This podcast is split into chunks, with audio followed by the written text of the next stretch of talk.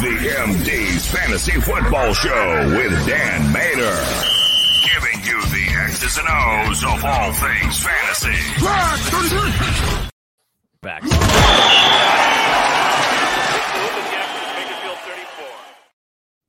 We got to start off with the king, the Super Bowl champ, Mr. Patrick Mahomes.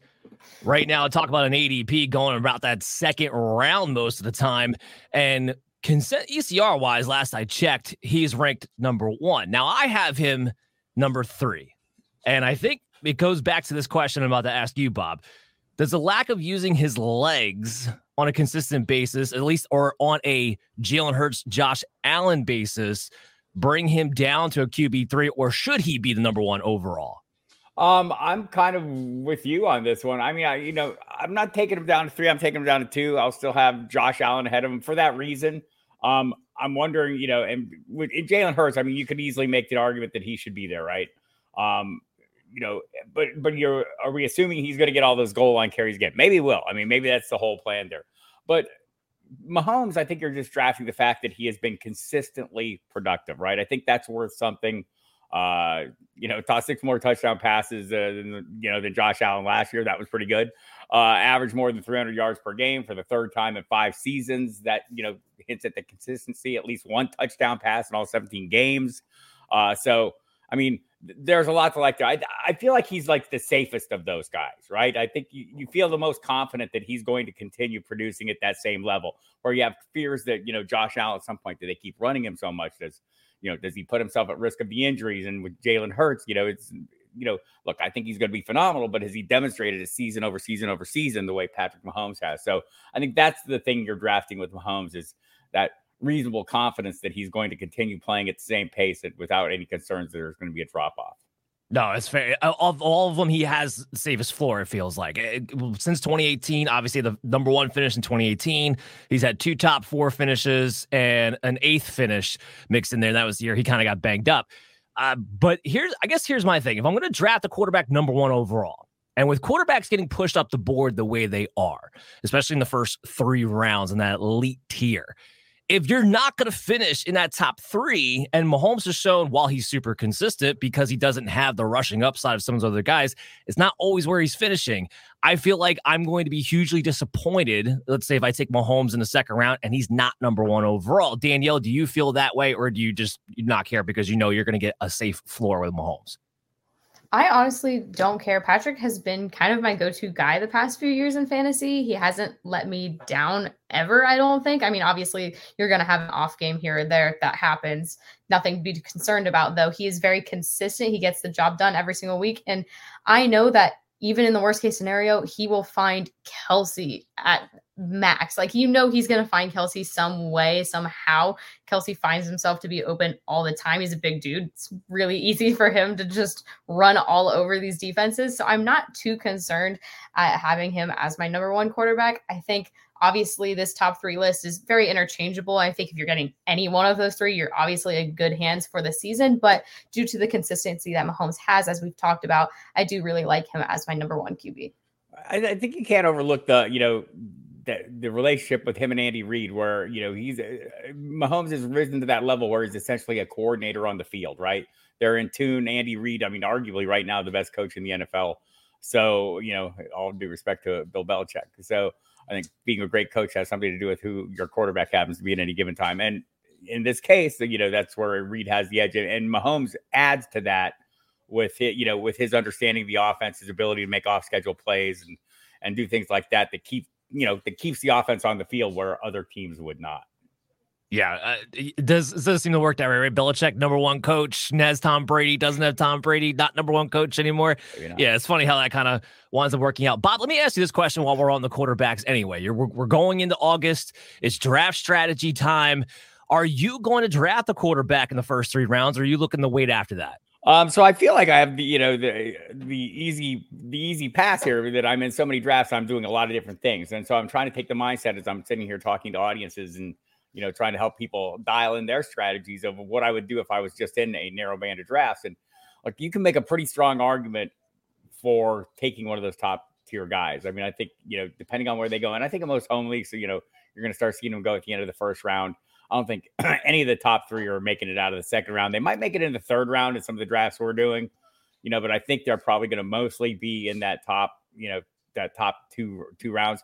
There's a good argument to be made for it, right? And so um, I do think there's a heck of a lot of value. There's only a handful of quarterbacks averaging 20 points per game, and they're among them, right? And and so you know, and it maybe depends also on your style of play or how you prefer to play. You're, you know, are you a are you swinging big?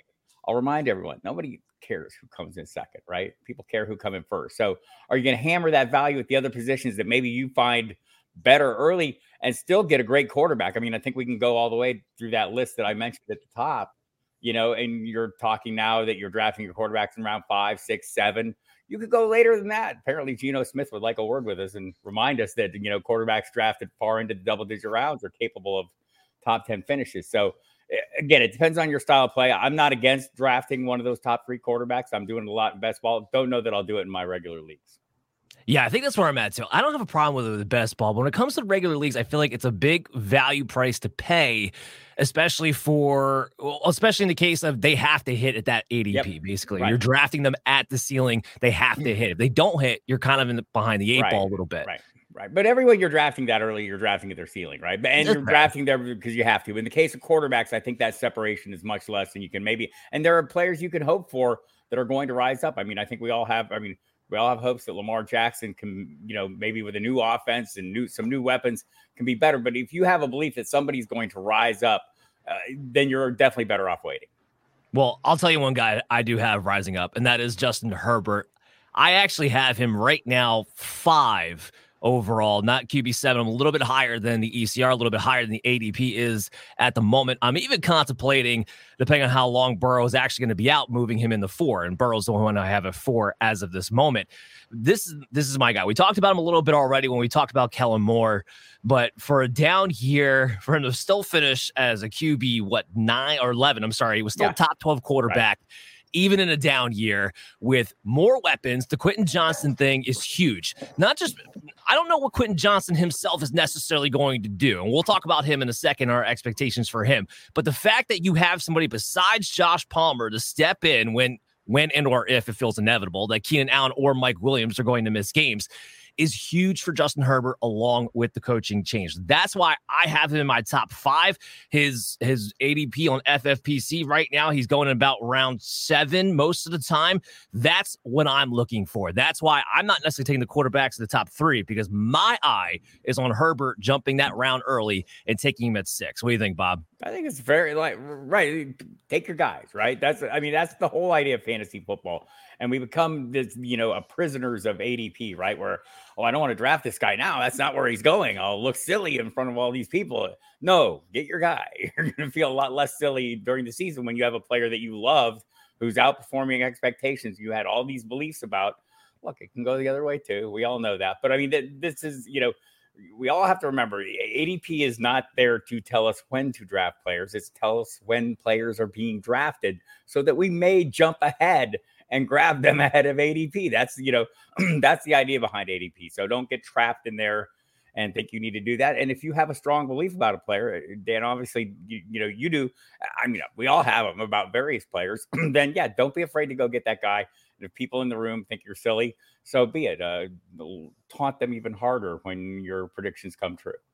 Exactly. Daniel, where are you at on this? Because Joe Burrow, Lamar Jackson, Justin Fields, Justin Herbert. Where, where do you have Herbert when you have those those four overall in that group? I am right with you. I have him at that fifth spot, obviously, like right behind Burrow, you never know what's going to happen with that, but we're just not going to talk about that right now. Um, but Herbert, I really do like as a quarterback. Ever since he entered into the league, I've really loved watching him play. I think he's a very talented quarterback, and he has this little special quirk about him that I can't really like pinpoint, but is very different than other quarterbacks. I just love watching him play, despite some coaching issues in the past. um, I do really like Herbert, and I think this is going to be a really great year for him. And when you look at players that in different power rankings that they have directly below him with like Aaron Rodgers and Lamar Jackson. I just think that he is better than them. And I think, no disrespect to Aaron Rodgers, I think he's great. However, he's older, he's the Jets now. And I just have a lot more hope and a belief in Herbert over Jackson and Fields and Rodgers. There you go. Look at that. Look, my co-host on the same page as me. Who would have thunk? Who would have? I'm just. Gonna, I'm just going to say here. I'm not here for the old man slander. Come on now. Didn't mean it that way. Didn't mean it that way. Danielle alienating our guests. It's, not, it's not, an appearance unless I make fun of my own uh, we talked about Russell Wilson a bit when we, you know, we went in depth with him we talked about Sean Payton. So let's talk about Jimmy Garoppolo to wrap out the quarterback segment here. And I guess the only question is this because you're not drafting Jimmy from a fantasy standpoint, but it'll tee up the other players we talk about in some later segments. Is he a, a downgrade or an upgrade from Derek Carr? What do you think, Bob? Uh, you know, if uh, if we're splitting hairs here, I'm going to say a downgrade. I think it's kind of semi-lateral move. We'll see. Uh, which Jimmy G is it? The one who remains on the field more than not? Man, maybe maybe it's not. Maybe it's not necessarily a downgrade. I do think it. You know, if I'm being objective here, it probably is. Um, but also just you know, he Jimmy Jimmy G is what the coaches want, right? He's more comfortable. They were familiar with him. You know, uh, Josh McDaniels offense, something Jimmy Garoppolo had enough success in to earn himself a ton of money down the road. So uh, I'm pretty. I, am glancing over the top of my TV because there's you know they're showing a bunch of teams that we're talking about right now uh, practicing on NFL Network, and, and, so I saw Jimmy G was out there today, and I think the comments uh, you know from the the sideline reporters there was that there was a lot fewer mistakes, uh, you know, in today's practice than there were with him on the field or yesterday. I guess they're showing yesterday's practice probably.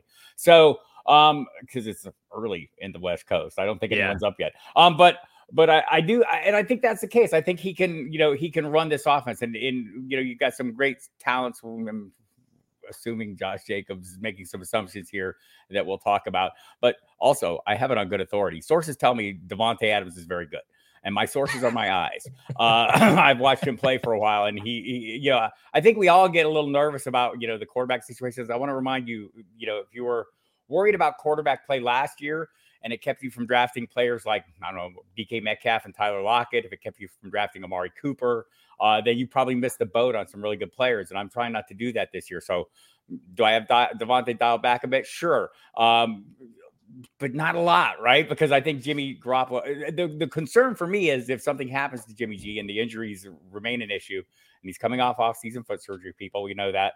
And uh, but he's cleared. He's opening camp. He's uh, off the pup. No pup.